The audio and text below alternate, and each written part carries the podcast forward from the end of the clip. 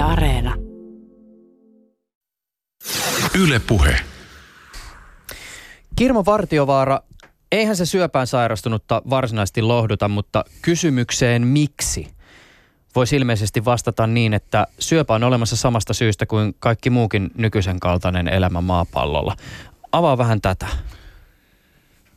Joo, äh, avaan sillä tavalla, että elämä pohjautuu siihen, että solut jakautuu. Ja solut yrittää jakautua mahdollisimman paljon ja täyttää koko maapallon. Aika harvoin ne siihen nyt ihan pystyvät, mutta yhden ihmiskehon ne kyllä sitten voivat täyttää pahimmassa tapauksessa. Ja, ja se on solujen tehtävää, jakautua ja lisääntyä. On sanomattakin selvää, että syöpä on ihan perseestä. Öö, syöpä ei kuitenkaan aina tarkoita kuolemantuomiota, mutta monesti se aiheuttaa syöpää sairastuneessa ja tämän läheisissä, läheisissä ahdistusta, ehkä pelkoa ja epätietoisuutta. Tänään tässä ohjelmassa kysytään miksi ja tarkoituksena on ymmärtää syöpää ennen kaikkea biologisena prosessina. Kanssani studiossa on perinnöllisyyslääkärinä toimiva kantasolubiologian dosentti Kirmo Vartiovaara. Vartiovaaran uusi kirja Miksi minä? Syöpäsolun tarina pureutuu syövän olemukseen aina DNA-tasolta saakka. Ylepuheessa Juuso Pekkinen. Ja nyt täytyy heti aloittaa ihan jostain muualta kuin syövästä. Mä käytän nyt tilaisuutta hyväksi, kun studiossa on asiantuntija ja tämä aihe on ajankohtainen ja tässä liikutaan siis sun erikoisalan sektorilla. Tänä keväänä Yhdysvalloissa uutisoitiin isosti siitä, että 70- ja 80-luvulla murhia ja raiskauksia tehnyt pelätty Golden State Killer nimellä tunnettu tappaja on jäänyt kiinni. Tähän kiinni jäämiseen liittyy kiinnostava, potentiaalisesti aika merkittäväkin seikka. Poliisi oli käyttänyt murhaajan etsimisessä apuna palvelua, johon ihmiset voi lähettää oman DNA-näytteensä ja saada vastineeksi tietoa sukututkimuksen avuksi.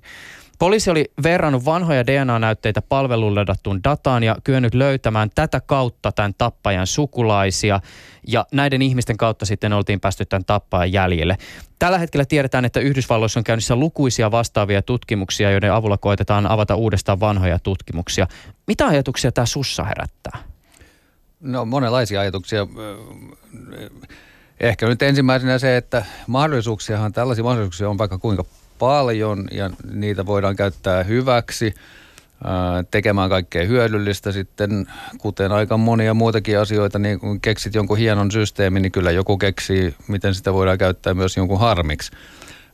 Mutta DNA on, se on hyvä merkkiaine, se, siinä on tunnistettavissa oleva koodi, ja sen avulla pystytään tosiaan identifioimaan ihmisiä, mutta samalla tavalla pystytään esimerkiksi katsomaan syöpäkudoksesta, että mitä siinä on ajan myötä sattunut. Että siellä on ollut todennäköisesti aluksi yksi solu, joka on ruvennut käyttäytymään villisti ja sitten sen jälkeen siitä yhdestä solusta on tullut erinäköisiä solulinjoja. Jotkut on pärjännyt paremmin ja jotkut huonommin, mutta kyllä tämä on sillä relevantti asia tämä tek- tekniikan kehitys, että sitä tosiaan voidaan käyttää rikollisen tunnistamiseen, mutta voidaan myös myös tota, näitä syöpäsoluja esimerkiksi tunnistaa. Mm. Mä, mä kysyin hetken kuluttua tästä asiasta syövän kontekstissa, mm. mutta mä vielä no. palaan tähän äh, tota Yhdysvaltojen keissiin sitä kautta, että tähän siis avaa ihan mielettömiä uuden tyyppisiä eettisiä kysymyksiä. Kyllä. Siis ihmiset, jotka lataa tällaisiin palveluihin omia tietojaan, saattaa siis tietämättään ja tahtomattaan avata poliisille mahdollisuuden jäljittää sukulaisiaan. Siis toki ihmiset voi olla valmiita paljastamaan kamalia asioita tehneitä sukulaisia, mutta kaikki ei tietenkään ajattele niin, että tarkoitus pyhittäisi keinot. Joo, se on totta. No jos tätä nyt joku rikollinen sattuu kuuntelemaan, niin ehkä kannattaa sanoa, että älä jätä DNAta rikospaikalle. Mm. Ö, sä tietysti siis biolääketieteen tutkijana olet tekemissä sen kanssa, miten solut käyttäytyy ja, ja solujen käyttäytymissä on tietysti syövässäkin kyse, mutta et avaisit sä vielä vähän sitä, että et miten perinnöllisyyslääkärin työ kytkeytyy syöpään, koska siis eihän syöpä varsinaisesti periydy, vaikka siitä välillä niin puhutaankin. Kyllä. Ö, olet oikeassa. Me noin 5-10 prosenttia meidän syövistä on ikään kuin suvuttain liikkuvia. Mä aika usein aloitan mun omille potilaille jo, riippumatta, siitä, riippumatta siitä syystä, minkä takia on vastaanotolle tullut, niin sanomalla, että melkein kaikkiin meidän sairauksiin liittyy se, mitä me peritään vanhemmilta ja sitten se, kuinka me eletään täällä. Ja sitten on eri sairauksia, jossa tämä näiden osuuksien suhde vaihtelee, että toiset sairaudet on hyvinkin paljon kiinni siitä, mitä me peritään ja sitten vaikka sulla olisi kuinka hyvä perimä, mutta poltat tupakkaa tai nukut ydinvoimalan putkien päällä, niin kyllä sä saat syövän. Mm. Että tota, perinnöslääkäri näkee syöpään sairastuneita ihmisiä yleensä silloin, kun samassa suvussa on ikään kuin tilastollisesti liian paljon syöpään sairastuneita. Vaikka joku harvinainen syöpä, joka sitten meidän suvussa onkin joka kolmannella, niin, niin sitten ruvetaan ihmettelemään, että ei tämä nyt, tässä on varmaankin joku iso osuus tällä, mikä meidän suvun perimä on. Ja sitten syöpälääkärit tai muut, muiden erikoisalojen lääkärit, sanotaan nyt vaikka silmälääkärit tai lastenlääkärit, niin, niin lähettää sitten keskustelemaan perinnöllislääkärin kanssa. Me piirretään sukupuu, katsotaan, että joo, pitääks, tai oliko se ensimmäinen lääkärin ajatus oikein, että onko tässä todellakin niin, että tässä on ähm, niin tilastollisesti selvästi poikkeuksellinen äh, suku syövän suhteen. Äh, ja jos näin on, niin sitten me mietitään, että pystyttäisikö me identifioimaan se asia, joka tässä suvussa sitä syöpää ää, tai syöpäriskiä lisää. Ja sitten kun ne aika usein periytyy sillä tavalla, että se on kolikon heitto, niin me voidaan tavallaan puolet ihmistä vapauttaa siitä, että joo, teidän suvussa on paljon syöpää, mutta tämä riski ei, suurentusriski ei koske juuri sinua, eikä sinua, mutta sitten taas teidän kolmas veli, niin, niin se, hän, hänet me otetaan ja tehdään hänelle sitten joka vuosi joku tutkimus tai yritetään seurata tarkemmin. Mm. Mitä ajatuksia sinussa herättää nämä tämmöiset DNA-palvelut, siis ne on vähän vastaavanlaiset, minkä kautta nyt tämä oli tämä yksi murhaajakin saatu mm. kiinni, joihin voi lähettää DNA-näytteitä ja josta voi saada tietoa esimerkiksi omasta syöpäalttiudestaan? Öö, pääsääntöisesti mä olen sitä mieltä, että, että tämmöinen joukkoistaminen tai ää, niin kuin matalan kynnyksen palvelut on tosi hyviä. Mutta täytyy kyllä aina muistaa se, että, että se vastuu pitää mennä tavallaan sen mukana. Että pitäisi ymmärtää se, mitä siinä vastauksessa lukee ja se ei aina kyllä toteudu ja sen takia, no kirjankin kirjoitin yksi, että, että tota, Amerikan lääkevalvontaviranomainen kielsi tämän yhden, yhden firman toiminnan nimenomaan tässä syöpä, syöpä tota, ennustavuustutkimuksessa. Tosin se ei kirja meni painoon, niin se, se vapautettiin taas.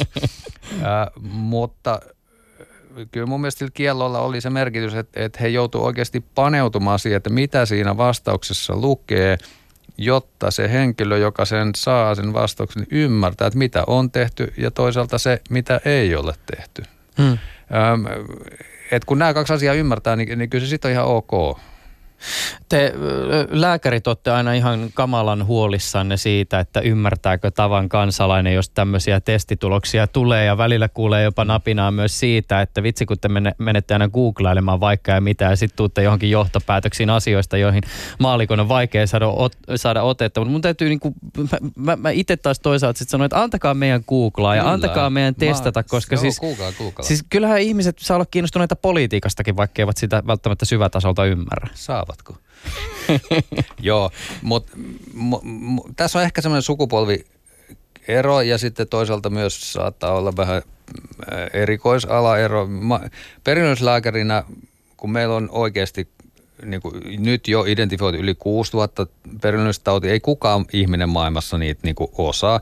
Et mulla on monta kertaa tilanne, että, että vastaanotolla on ihminen, joka tietää siitä taudista enemmän kuin minä. Ja, ja mä käytän no en mä tiedä monta kertaa mä oon tämän sanonut, mutta käytän vertausta, että, että Cristiano Ronaldo on maailman paras jalkapalloilija. Ja aivan varmasti hän pelaa paremmin jalkapalloa kuin oma valmentajansa.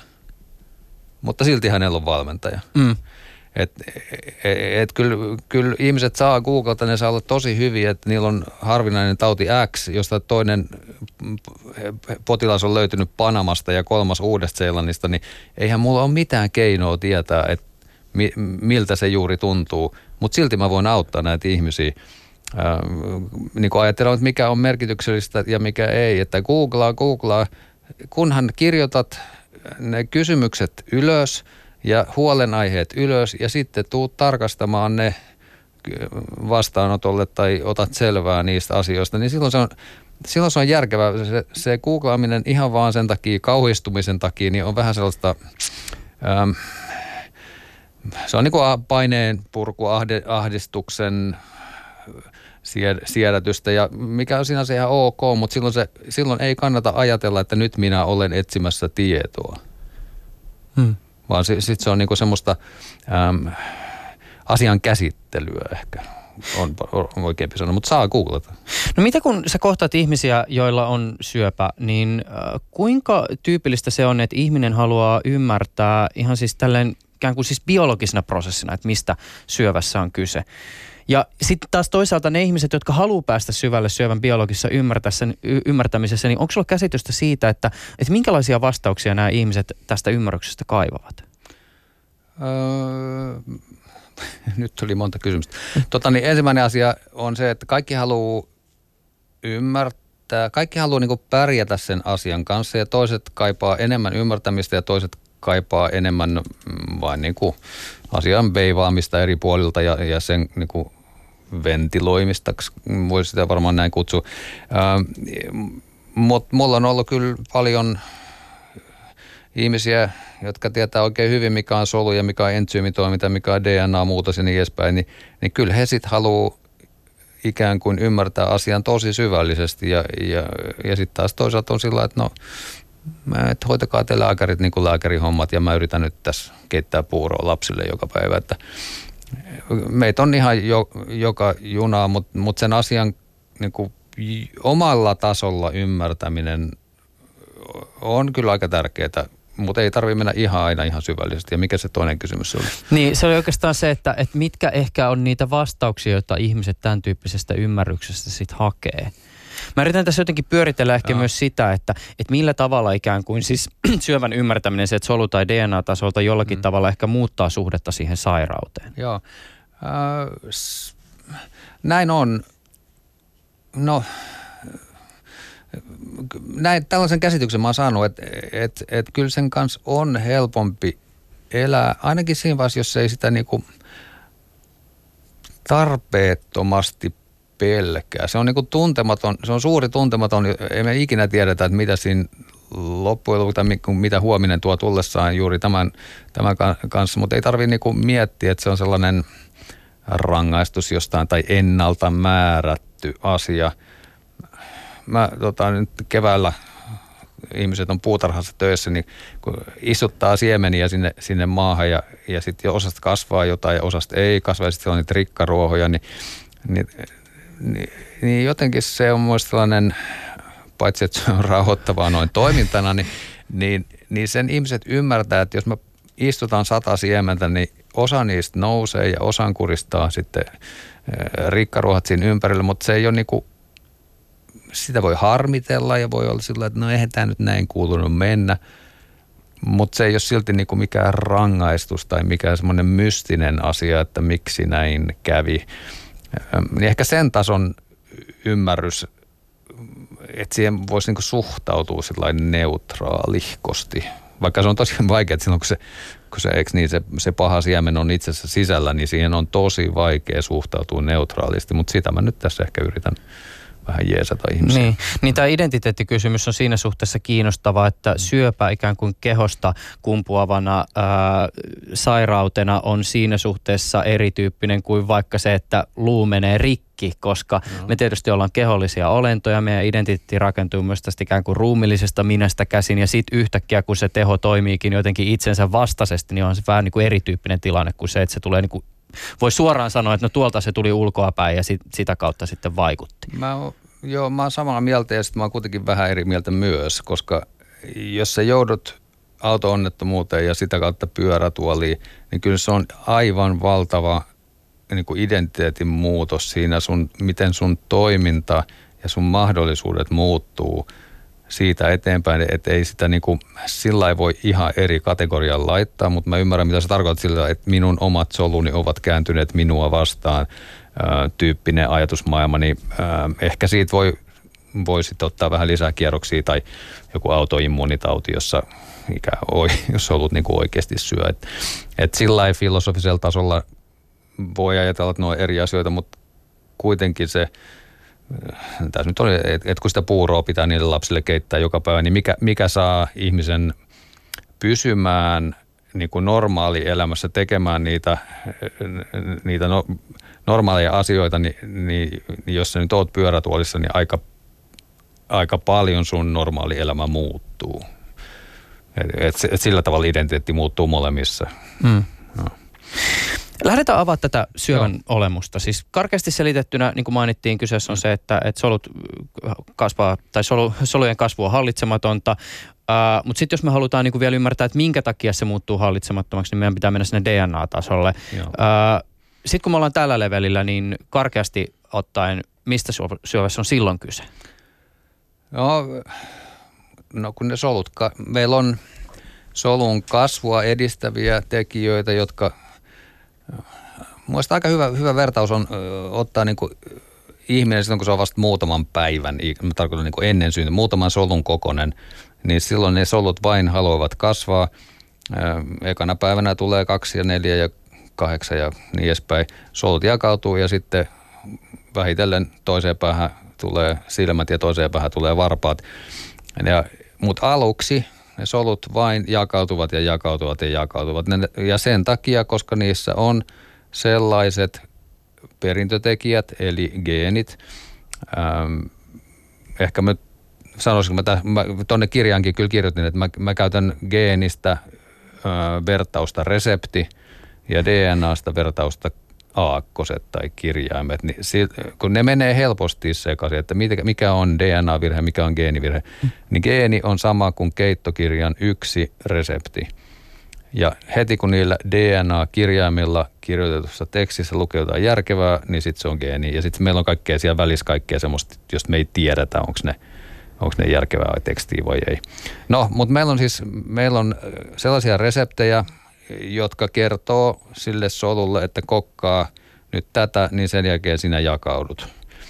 Ja, ja sitten se solu kokkaa niitä aluksi tosi, tosi paljon ja sitten kun meidän kudokset alkaa erilaistua, niin kasvu hidastuu ja, ja sitten alkaa yhteen paikkaan tulee se silmä ja toiseen paikkaan tulee varpaat ja siinä välillä on kaikkea, mitä siellä nyt onkaan, maksaa ja muuta.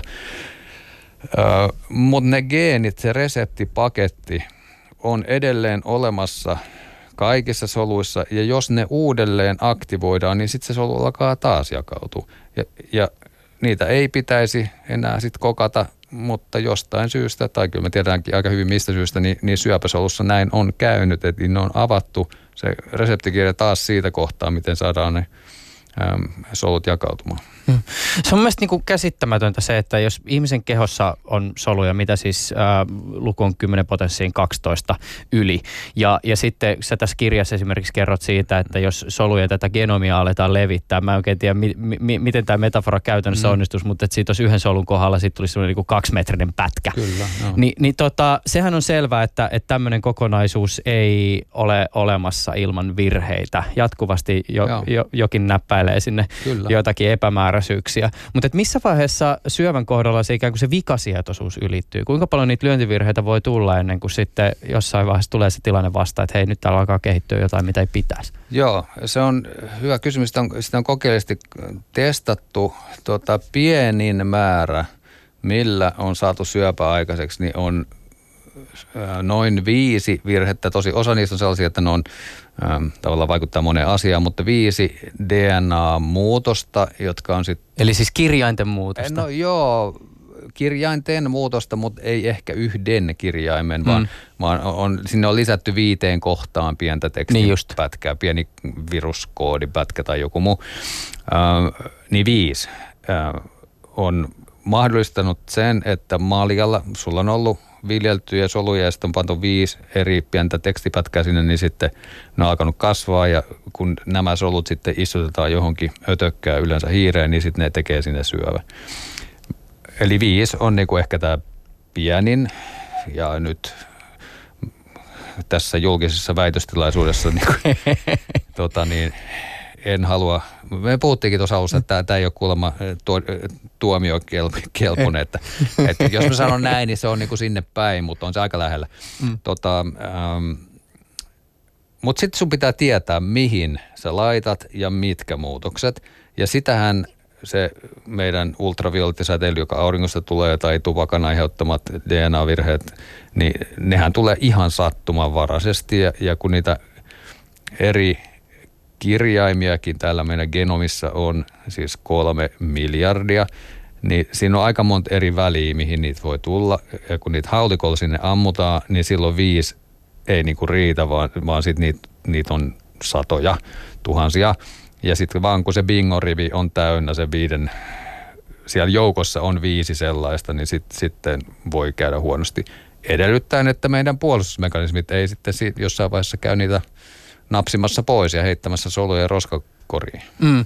Niin siis mä jotenkin kun yrittää jotenkin saada tälleen maalikkona käsitystä siitä informaation määrästä, mitä ihmisessä on ja miten se toimii ja miten se manifestoituu sitten todeksi ja soluiksi ja ää, niin kuin e, kehon toiminnaksi, niin mä en oikein tiedä kummasta sitä on niin kuin ih, ih, tai kumman äärellä ihmettelee Kyllä. enemmän. Siis sitä, että me ei itse asiassa olla jatkuvasti sairaita ja siellä on niin kuin no, jatkuvasti virheitä vai siitä, että, että tota, jotain se tapahtuu. Se on hyvä kysymys ja et, et, miten, miten nyt voi olla mahdollista, että tämä asia edes koskaan on, on saatu onnistumaan, mutta tämä nyt liittyy se ajatus, että nämä aikajänteet on kanssa aika isoja. Niin, että, aivan. Että viisi, tai no, no tämmöisiä meikäläisten kaltaisia solujakin on ollut jo miljardi vuotta, niin se on niin kuin miljardi vuotta vähän enemmän kuin mitä mä ajattelin täällä olla. Että sit on vaikea käsittää niitä lukuja, ne on niin isoja.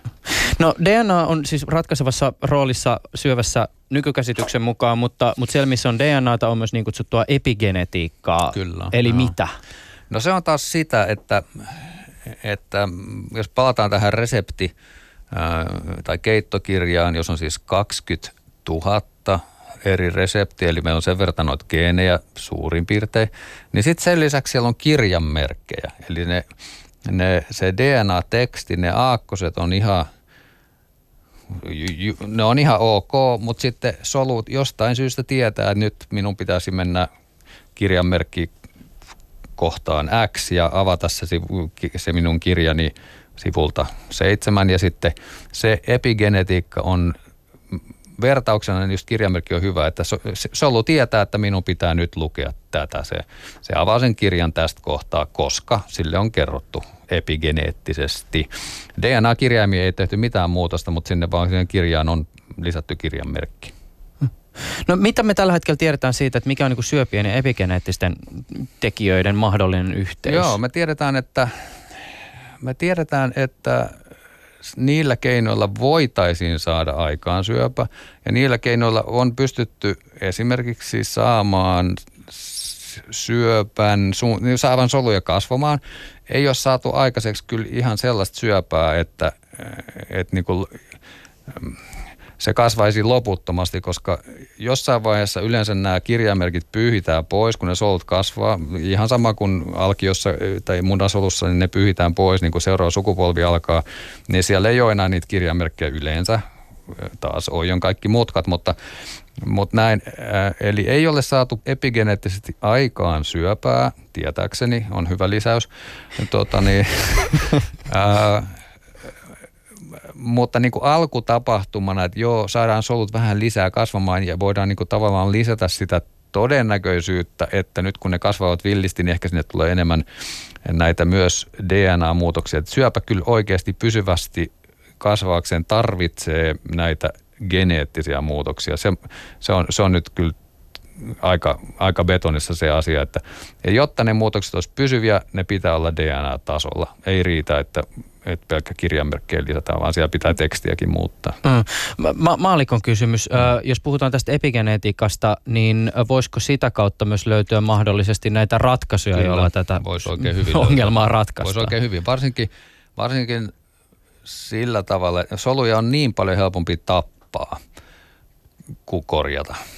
Et, et jos sulla on semmoinen, itse asiassa jotkut myrkyt varmaan toimiikin niin, että ne käynnistää solussa meillähän on geeni tai resepti, joka tappaa solun. Esimerkiksi nyt kirjassakin kirjoitetaan, että, että olisi aika hassua niin kuin vuoden päästä katsoa meidän ihoa, jos ei, jos ei ne pintasolut siitä kuolisi.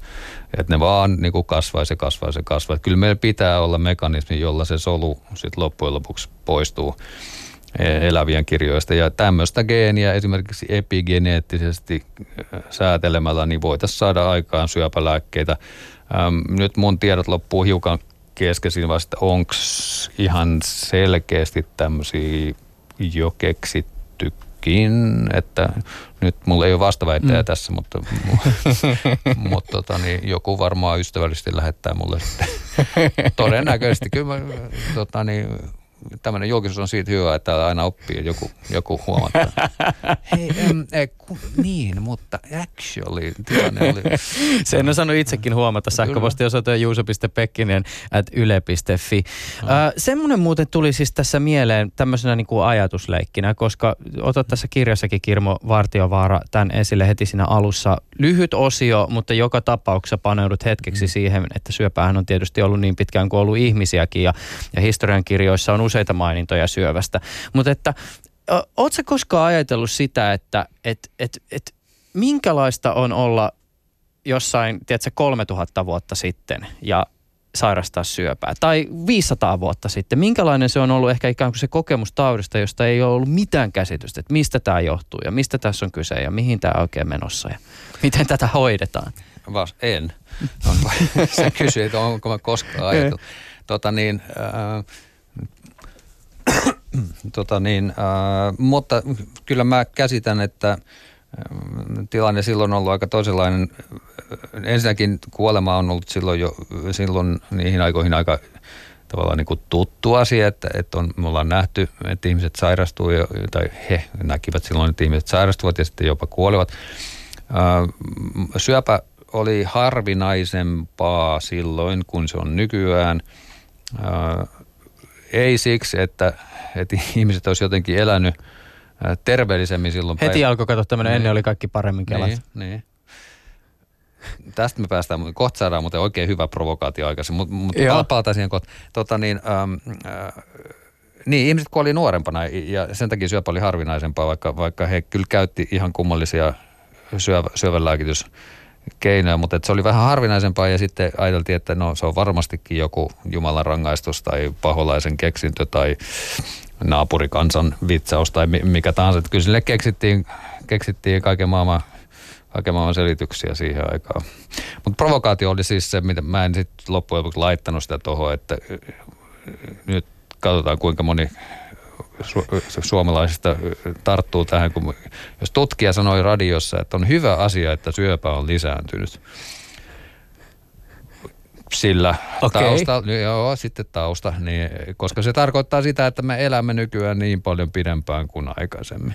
Niin. Et, et sen takia syövän lisääntyminen on hyvä merkki siitä, että, että me elämme niin paljon pidempään kuin aikaisemmin, tietystikään en tarkoita sitä, että pitää minusta on hyvä asia, että ihmiset sairastuvat syöpään, vaan minusta on hyvä asia, että ihmiset elävät pitkään.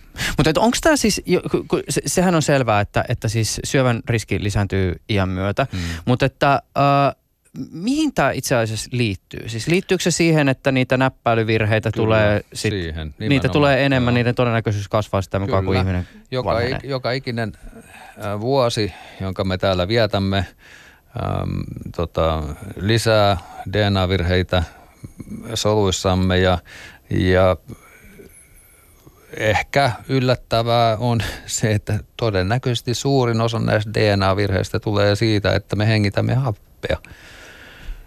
Ja toisaalta, niin kuin kirjassakin kirjoitetaan, että, että ilman happea on pikkasen vaikea olla onnellinen kovin montaa minuuttia, mutta, mutta, mutta happi – joka palaa siis meidän solujen sisällä. Siellä on pienen pieni nuotio, joka palaa tosi puhtaasti yleensä, mutta aina siitä vähän tulee kaiken maailman kärryä ja sitten ne ovat ihan niin kuin oikeakin savu, niin, tai tupakan savu ainakin, niin, niin ne on vähän DNAlle myrkyllistä hyvin pienissä määrin, mutta kuitenkin. Ja sitten kun me eletään sata vuotta, niin sitten sitä savua onkin yhtäkkiä tullut aika paljon. Unoa hetkeksi savumetafora, avaa vielä tätä.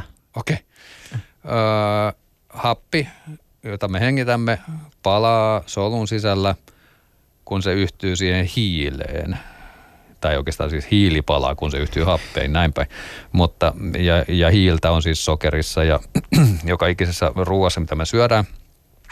Me saadaan energiaa siitä, mutta silloin sinne syntyy happiradikaaleja, vetyperoksidia ja, ja muita tämmöisiä ää, aika kemiallisesti aktiivisia aineita, jotka sitten reagoi lähistöllä olevien muiden kemiallisten aineiden kanssa ja DNA on kemiallinen aine ja sitten jos tämmöinen happiradikaali siihen istuu päällä, niin se voi ryöstää sieltä yhden elektronin tai tehdä jotain muita katkoa sidoksia ja sitten kun se on, sidos on poikki, niin se yritetään korjata. Jos korjaus menee pieleen, niin sitten voi tulla oikeasti kirjainvirhe sinne.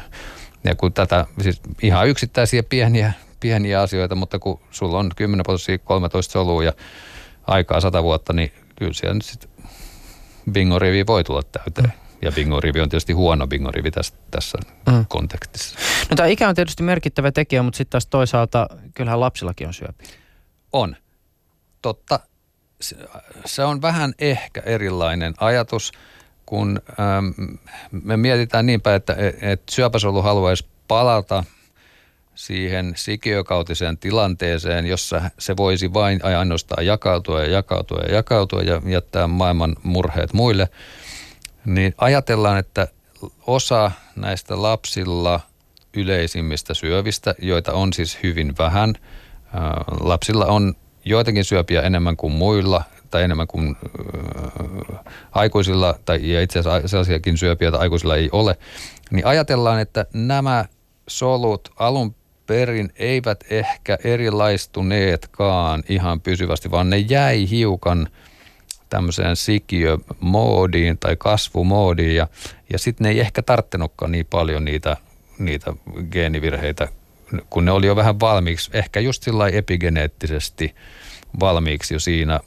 mallissa, että siellä oli niin kuin tämmöinen potentiaali jäljellä. Mutta ne on harvinaisia, niitä on olemassa kyllä ja, ja se on ihan selvää, että, että tota, ikä vaikuttaa syöpään kyllä, mutta jossain tapauksessa tämän, niitä on muutama tämmöinen lisämunuaiskasvain ja tota, silmäkasvain ja yksi munuaistauti ja pari, pari veritautia, jotka on lapsilla yleisempiä. Mm. Tässä kun alkaa nyt jotenkin miettiä sitä, että, että tietysti äh, jos me lähdetään selittää sitä, että, että jos lähdetään tämmöiseen jossitteluun mm. siitä, että, että miksi, miksi jollakin ihmiselle tuli syöpä. Äh, ja sitten toisaalta se, että, että okei, syöpä periaatteessa toimii hirveän samankaltaista tai se manifestoituu samanlaisena, mutta sitten jos vertaa esimerkiksi tämmöistä niin vanhemman ihmisen syöpää ja sitten lapsen syöpää, niin eikö tässä olla hahmottu myös se, että toisaalta ne on, onko se sitten kuitenkin taustalla aika erityyppisiä mekanismeja?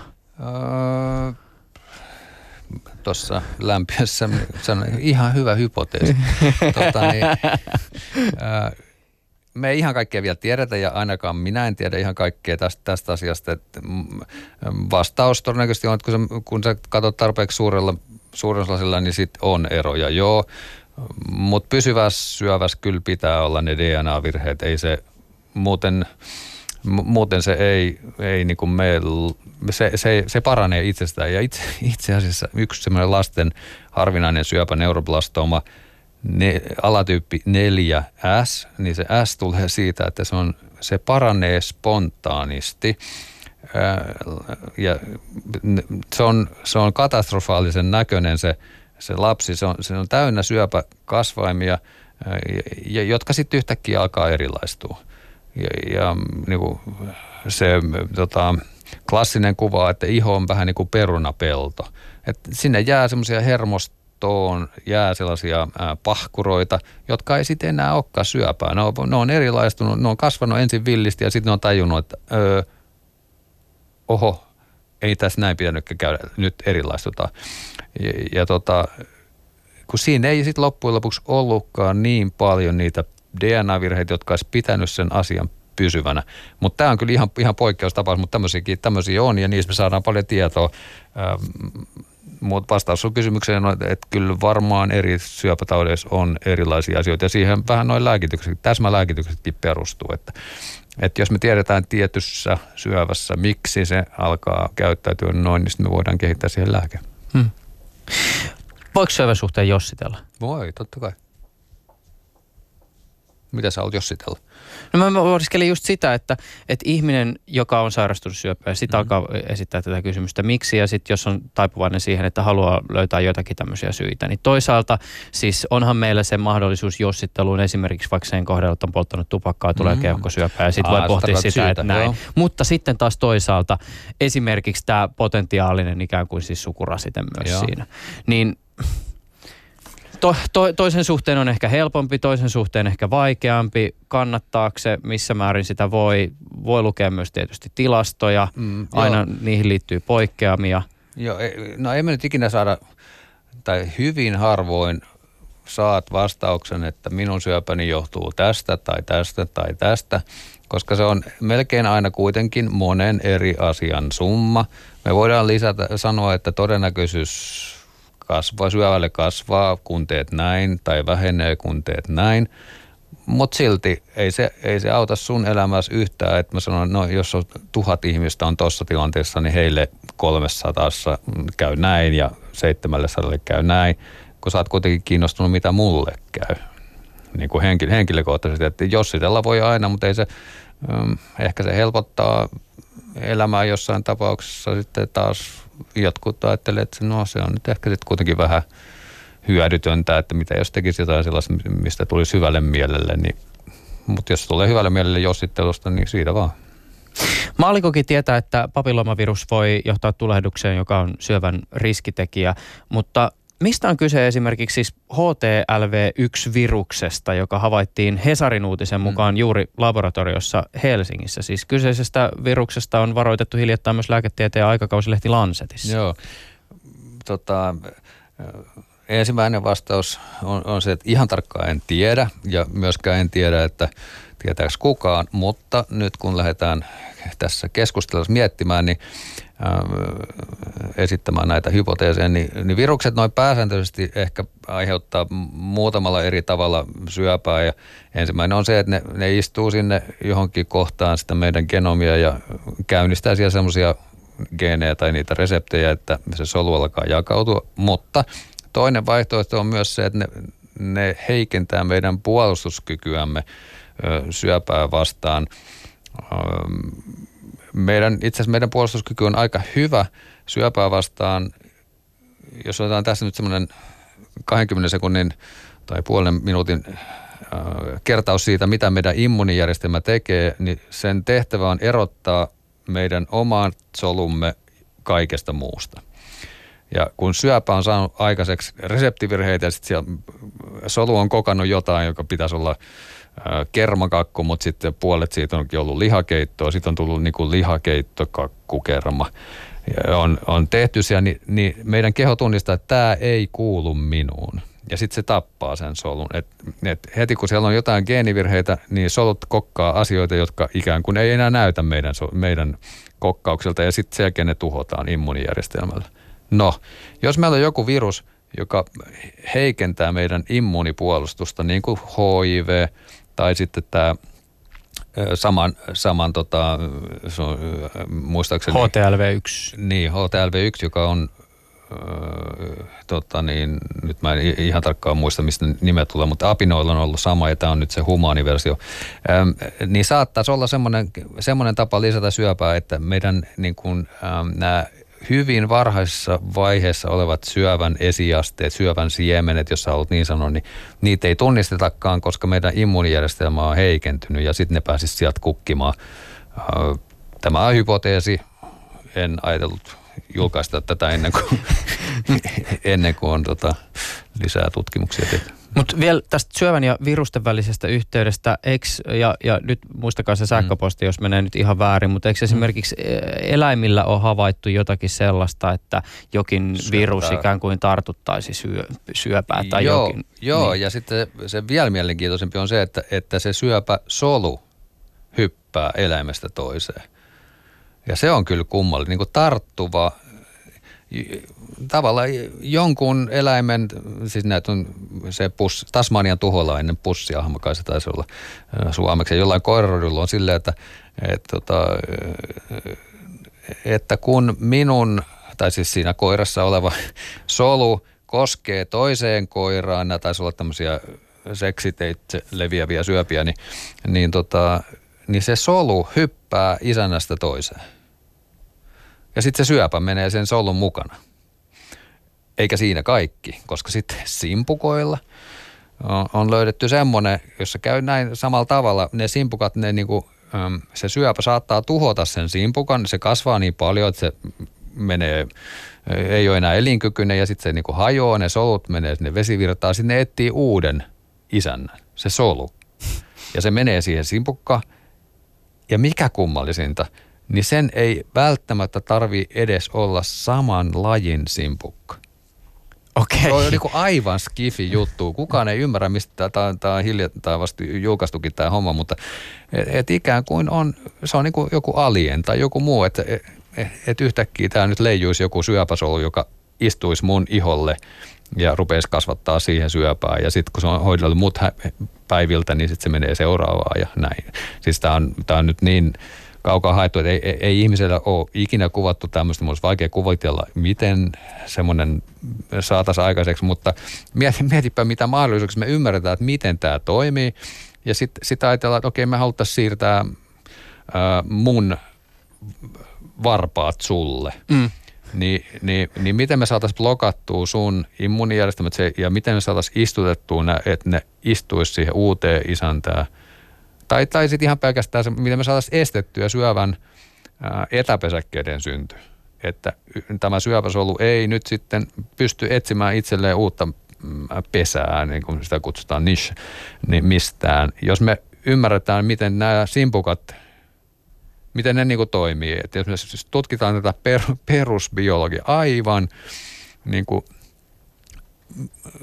pultit ja mutterit, sanoisi amerikkalaiset. Että et miten, se on, niin kuin miten se onnistuu niissä, niin sitten me voitaisiin tajua, että no mitä se solu nyt on sitten keksinyt että miten se saa tämän aikaiseksi, miten ne siemenet sitten istuu johonkin muualle. Niin sieltä voisi löytyä vaikka mitä tämmöistä, mitä, mitä syövässä sitten voitaisiin hoitaa. Tässä nyt sitten taas tämä niinku maaliko ja asiantuntija ero, koska itsellä mm. alkaa tietysti heti tästä simpukasta kaikki niinku kelat päässä, siis joku no, kauhuelokuva, joka uimaan, ei niin. just näin, että sieltä rannalta tulee jotain Kyllä. ja, ja sitten epidemia lähtee ja sitten taas niin. niinku asiantuntija näkee tässä vain ja ainoastaan mahdollisuuksia. Joo, joo, joo, mutta se on No onhan se nyt aika mielenkiintoista. Onhan Miten? se siis kiinnostava, niin, en mä niin, sitä kiistä. Niin, niin. No, mutta sitten kuitenkin pitää, joo. Mutta niin se on tietokoneessakin, että kauhean vaarallisia tuo internet on niinku, sieltähän voi mitä tahansa tapaa. Kuitenkin sitten joka päivä pitää herätä aamulla ja hoitaa no, normaalit asiat. Hmm.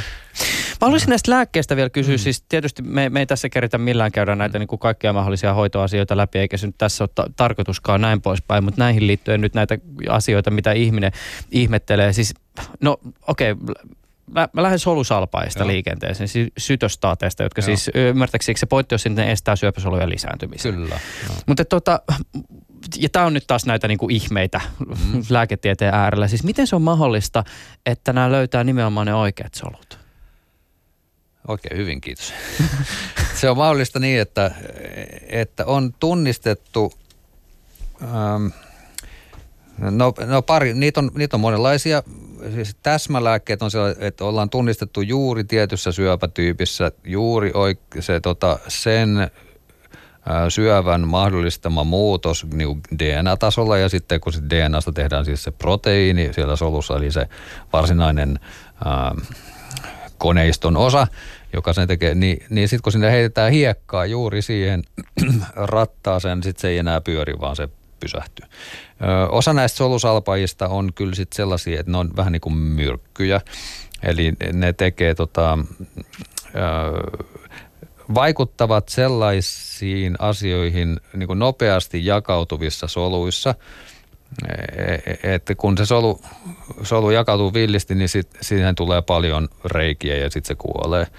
Ja, ja ne ei ole sitten niin tarkkoja, ja niissä on paljon sivuvaikutuksia, että tukka lähtee vähän muiltakin kuin multa. Ja, ja tota, eli tulee suolistoon oireita ja, ja veren kuva muuttuu ja näin, että joka paikassa, missä meillä on nopeasti jakautuvia soluja, niin tulee ähm, oheisvaurioita, mutta syövästä tulee kaikista eniten ja mm. sitten niin kuin ollaan tyytyväisiä sen takia, että no syöpä ainakin kuoli ja toivottavasti kaikki muut asiat pysyvät niin kuin hallinnassa. Niin just aivan, eli sytostaatit on kuitenkin edelleen vielä tämmöistä niin vähän niin kuin haulikkoammuntaa. Öö, joo, sytostaatti tarkoittaa nyt varmaankin, niitä on sekä niin ikään kuin tappavia ja sitten on tämmöisiä pysäyttäviä mm, kumpiakin, jotka hillitsee kasvua tai sitten ne poistaa nopeasti jakautuvat solut ikään kuin kartalta.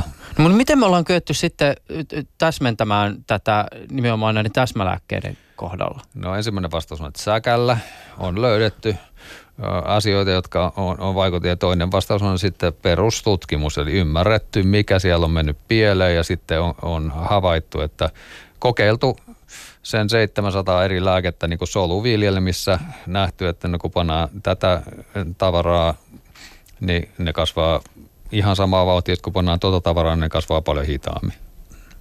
Se on vain ihmeellistä ajatella just tämä, että, että jos ollaan käyty tässä läpi, että kuinka paljon näitä soluja ihmisessä on ja kuinka paljon sitä DAta, niin just niin. se, että se nimenomaan sieltä kehosta löytyy se, mihin pitää mennä. Uh, mitä on nämä geneettiset lääkkeet? Uh, geneettisiä lääkkeitä on, mä, mä en ihan tarkkaan tiedä, mitä, mitä sä tarkoitat sillä, mutta... Kirjassakin puhut niistä Okei. Okay. Nyt kato, kato, kirjassa puhumme varmaan monista eri asioista, mutta, mutta geneettisiä lääkkeitä on siis, voidaan kehittää immuno, immunisoluja, jotka on niin kuin hyvin ärhäköjä, ärhäköitä. Ja e, tota, kun niitä muutamme geneettisesti immunipuolustusjärjestelmäämme, olikohan tämä, mitä se tarkoittaa niillä geneettisillä lääkkeillä, että, että, e, e, että tavallaan viritetään meidän koneisto sellaiseksi, että se se syö ihan kaiken, joka on vähänkin poikkeava. Ja haittapuoli taas nyt on sitten se, että, että sit joskus sekin voi läikähtää yli, että se rupeaa tekemään sitten sulle jotain reumaattista niveltuohdusta tai jotain muuta, muuta ongelmaa, mutta mutta sellaisia on, sitten sit on, on, on viruksia, jotka me saadaan, ähm, ne on muokattu sillä tavalla, että ne jakautuvat vain syöpäsoluissa. Wow. Eli tavallaan syöpäsolu, no tässä nyt menee pitkä aika, rupeaa selittämään. Ei, anna mennä niin, vaan. Niin, et tavallaan, kun syöpä on sillä että siinä on syöpäsolu, syöpäsolu, syöpäsolu ja sitten siinä reunalla tulee normaalisolu tai vähän normaalimpi ja sitten vihdoin päästään siihen ihan normaaliin soluun. Ni, niin, niin virukset, kun virukset yrittävät myös jakautua e, ja aika usein ne sitten kun ovat täyttäneet soluun tuhansilla kopioilla, niin sitten se solu räjähtää ja, eli tuhoutuu. No nyt jos on semmoinen virus, että se pääsee jakautumaan ainoastaan syöpäsolussa, niin se sitten jakautuu syöpäsolussa ja räjäyttää sen, siirtyy seuraavaan soluun, jakautuu siellä, räjäyttää sen, siirtyy seuraavaan ja sitten kun se tulee terveeseen soluun, niin se ei enää pysty se virus monistumaan siellä sisällä, niin sitten se solu jääkin ehjäksi. Et niin kauan aikaa, kun kun se syöpä on jäljellä, niin se, ne virukset pystyy jakautumaan. Ja näitä on olemassa, pari lääkettä on hyväksytty, niillä on aika, ne ihan aina toimi ihan, ihan niin kuin, ei mikään toimi sataprosenttisesti, niillä on vähän haittavaikutuksia tämmöisiä, mutta kyllä, kyllä niitä on olemassa. Ja, ja itse asiassa suomalaisiakin keksintöjä on täh, tässä tehty paljon. Tota niin, äh, sattuu olemaan pikkuserkku vielä, joka on, joo, Suomi on niin iso maa. Tota, niin, Äh, mutta tota, jos haluatte googlata, niin onko lyyttinen on tämän, tämän nimi, tämän viruksen, eli syöpää tuhoava. Sitten se yhdistetään näitä immunologisia hoitoja, niin, niin silloin ne tuntuisi toimiva, mutta e, mun tietääkseni kaupan hyllyllä ei vielä näitä ole, mutta mm. tutkimusta on paljon. Mikä tällä hetkellä näyttää todennäköisimmältä siis eri syövän muodolta tai hoitomuodolta, joka jollakin tavalla tulee niin ehkä ratkaisevasti tulevaisuudessa muuttaa syövähoitoa? Immunipuolustus on kyllä minusta aika, aika keskeisessä osassa siinä, niin kuin tavallaan mitä me ei vielä tiedetä. Kyllä, kyllä kaikki asiat paranee niin kuin vähän, mutta sitten jos rupeaa miettimään sellaisia niin kuin, ähm, game changer, että niin kuin semmoinen asia, uusi asia, jota me ei osata vielä, josta voisi tulla paljon, niin immunipuolustus on sellainen. Ennaltaehkäisy on myös toinen, että, kun me keksitään näitä rokotteita, joilla voidaan tota, ikään kuin suojata – No sekin menee tietysti immunipuolustuksen kautta, mutta, mutta ennaltaehkäistä asioita. Sillä ikääntymiselle me ei voida nyt ihan hirveästi. Ja sitten on kaikki nämä, niin kuin millä saadaan olo paremmaksi ja, ja syövän kanssa eläminen. Tavallaan niin kuin me ei kos, että saataisiin tilanne, että, että se syöpä on olemassa, mutta se ei aiheuta niin kauheita ongelmia, sen kanssa pärjätään niin kuin monia monia vuosia ja syövän kanssa pystytään elämään, ei ole kipua, ei ole pahoinvointia, niin tämmöisiä asioita sit varmasti kehittyy, kehittyy lisää, mutta ihan aina sitä ei voi parantaa tai, tai niin kuin sen parantaminen vaatisi niin isoja, mm, niin rankkoja hoitoja, että se ei ole niin kuin enää fiksu. Mm. Näistä rokotteista, siis niitä aina välillä, ku, niistä välillä kuulee puhuttavan, mutta et, onko nämä niinku siis semmoisia, että ne ikään kuin auttaisivat kaikki vai johonkin tiettyä syöpää vai mikä niissä on ikään kuin se visio, jota on maalailtu? Öö, niitä on erilaisia, mutta, mutta no, tämä HPV-rokote on nyt ihan ensimmäinen, koska silloin me tiedetään, tiedetään että, että, että tämä, tämä virus aiheuttaa syöpää, niin yritetään, yritetään suojata sitä ää, siltä virukselta. Mutta sitten toinen on se, että kun sinun jos sulla on syöpä ja siellä on muuttuneita jotain, jotain kohtia genomista, se tuottaa jotain kummallista proteiinia siihen päälle, niin tavallaan sun omasta syövästä voidaan ottaa tota, tehdä tavallaan semmoinen tuote, jolla sut saadaan immuuniksi hyökkäämään juuri tätä kohtaa, tätä muuttunutta proteiinia kohtaan, mikä siellä on. Ikään kuin se olisi joku virus tai joku, joku muu ja silloin sun saadaan sulle paljon puolustussoluja juuri sinun omaa syöpääsi kohtaan. Tämä on äm, henkilökohtainen lääketiede tai yksilöllistetty lääketiede. Kyllä, kyllä niitä tulee tällaisikin olemaan. Se, on, se ei ole sit se on niin kuin kalliimpaa tehdä ja ei ehkä toimi niin kuin massoille, että, että meidän pitäisi jotenkin keksiä niin kuin yleisimpiä asioita, mutta niissä on, yleisissä lääkkeissä on sit se aina se ongelma, että silloin tulee yleensä näitä, myös näitä sivuvaikutuksia enemmän. Niin. Näistä yksilöllisistä lääkkeistä aina välillä puhutaan, kun puhutaan näistä tulevaisuuden visioista, Joo. mutta ainakin sun näkemys lienee se, että kauhean ainakaan heti kohta ei kannata odottaa sitä, että tämä olisi ikään kuin jokaisen jokaisen ulottuvissa tämä no ei, ei se varmaan kyllä ole. Sitten joskus käy hyvä tuuri, että, että just löytyykin siihen minun syöpään. Niin, mutta joo, kyllä, kyllä, kyllä mä ennemmin luotan siihen, että, että niin perustutkimus menee eteenpäin. Me keksitään yleisiä tapoja. Just esimerkiksi tämä etäpesäkkeiden niin kuin, syntytapa, millä, miksi kun se syöpäsolu lähtee verenkiertoon tai immunestekiertoon, niin miten se istuu jonnekin ja tämmöisiä niin saataisiin pois, niin ähm, se, se olisi, niitä voisi käyttää sitten niin kaikille ainakin jollain, jollain teholla. Äh, se ihan henkilökohtainen asia on, se on aika, äh, vaatii hirveän paljon työtä ja labrakustannuksia ja kuluu ja, ja ei meillä ole niin yhteiskuntana varmaan – se ei ole kauhean kustannustehokasta, vaikka se tietysti on ihan hirveätä sanoa, kun jollain on vaarallinen tauti, niin sori, me ei voida hoitaa sua, kun se on niin kallista. Mutta, mutta se on itse terveydenhoidossa nyt aika paljonkin. Me tullaan siihen tilanteeseen, että, että me osattaisiin hoitaa joku asia, mutta meillä ei ole rahaa. Että aikaisemmin, kun silloin 5000 vuotta tai no 500 vuotta sitten, me ei me osattu edes hoitaa syöpää, vaikka, me, vaikka se olisi ollut kuinka kuninkaallinen, se olisi ollut 12 valtakuntaa ja prinsessaa ja mitä niitä oli, niin, niin silti ei pystynyt hoitaa. Nyt ollaan tullut tilanteeseen, että osattaisiin jotain asioita hoitaa, mutta se on niin kallista, että ei pysty. Hmm. Niin nä- näissä kysymyksissä tietysti moni ottaa esille nämä kaikki niin kuin eriarvoisuuden kysymykset Kyllä. ja, ja tämmöiset no. jutut, mutta sitten taas toisaalta, ja, ja ihminenhän saa laittaa rahaa mihin ikinä haluaa, mutta onko sillä, ja tietysti jos puhutaan terveydestä tai siitä, että, niin kuin, että jatkuuko elämä, niin silloin niin. ollaan valmiita pistää mitä Aha. tahansa. Mutta jos ajatellaan ikään kuin tämmöistä niin kuin lääketieteellistä näkökulmasta, niin onko siitä jotain hyötyä, että superrikkaat esimerkiksi pistää omaan hoitoonsa on. tosi isoja? On. Mm.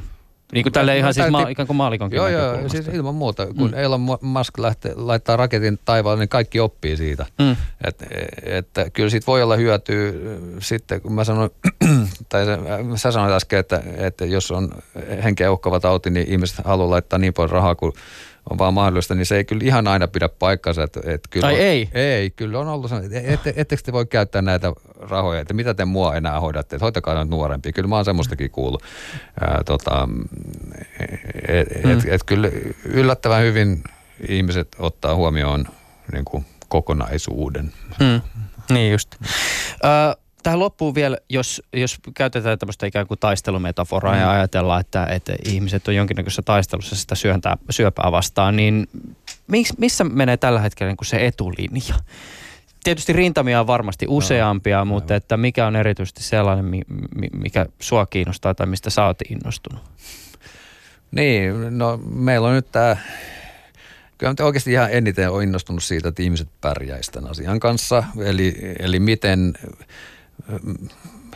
miten syövän kanssa tullaan toimeen, se on niin kuin se on, sitten sit on eri, eri asia tämä te, tekniikka, että kyllä minua kiinnostaa tietysti, että, että miten se solu on juuri muuttunut ja mitä, mitä sille voisi tehdä, mutta me tehdään itse geenimuuntelua, se on niin kuin, yritetään saa muuttaa sen solun sisäistä maisemaa jollain tavalla, jotta me ymmärrettäisiin, mutta mut syövän kohdalla kyllä se sitten kuitenkin se jokapäiväinen elämä on se, enkä mä nyt tuonne kirjan loppuunkin kirjoittanut, että millään muulla ei ole väliä kuin sillä, että herra aamulla hyvällä tuulella, tämä on siis potilaan kertoma juttu. Mm. Musta se oli hyvin sanottu ja laitoin sen tuonne kirjaan. Tänään on siis 28. päivä toukokuuta tiedoksi myös teille, jotka kuuntelette tätä lähetystä jälkikäteen Yle Areenasta tai podcastina. Ää, jos haluaa kiinnostaa nimenomaan se, että miten elää sen syövän kanssa ja haluaa kuulla käytännönläheistä näkökulmaa tähän aiheeseen, niin Tiina Lundbergin huoltamo ää, käsittelee tätä kysymystä, miten vakava sairauden kanssa oppii elämään. Ja studion vieraana on 7. päivä kesäkuuta Suomen syöpäyhdistyksen neuvontapalveluiden päällikkö Taina Häkkinen. Ja tässä siis keskustellaan siitä, että miten sairauden kanssa voi oppia elämään ja miten se vaikuttaa ympäristöön, unelmiin ja läheisiin. Mulla täällä studiossa on ollut tänään keskustelussa Kirmo Vartiovaara. Hän on juuri kirjoittanut kirjan Miksi minä syön syöpäsolun tarina. Kirmo Vartiovaara on siis, äh, toimii perinnöllisyyslääkärinä ja hän, hän on kantasolubiologian dosentti. Ihan nopeasti tästä kirjasta vielä. Koitko mitään oivallusta tätä kirjoittaessa, kun kirjoitit ikään kuin maalikolle tämmöistä äh, siis helposti omaksuttavaa perusteosta? Ehkä pohdiskellessasi esimerkiksi näitä identiteettiin liittyviä Joo, kysymyksiä. Kyllä, mä koen, että tota, siis ensinnäkin kirjahan kyllä se, kyllä se tietysti niin menee, että, että jos haluat oppia jotain, niin rupeaa opettamaan. Et kun se joutuu kirjoittamaan niin kuin ikään kuin kohtuu sel, sel, selkokieliseksi, niin kyllä siinä oppii hirveästi. Historia oli paljon hauska lukea ja, ja, ja tuossa kirjassa siellä lopussakin on muutama semmoinen kirja, mikä tuli itse kahattua läpi. Että kyllä tästä on paljon kirjoitettu ja syöpä on iso asia. Sitä voi hirveän monelta eri puolelta katsoa. Että, että kyllä se tavallaan niin kuin, antaa, se järjestää noita ajatuksia, kun, kun kirjoittaa. Ja toivottavasti myös sitten lukijalle sama juttu. Kiitokset sulle vierailusta. Kiitos. Ylepuheessa Juuso Pekkinen.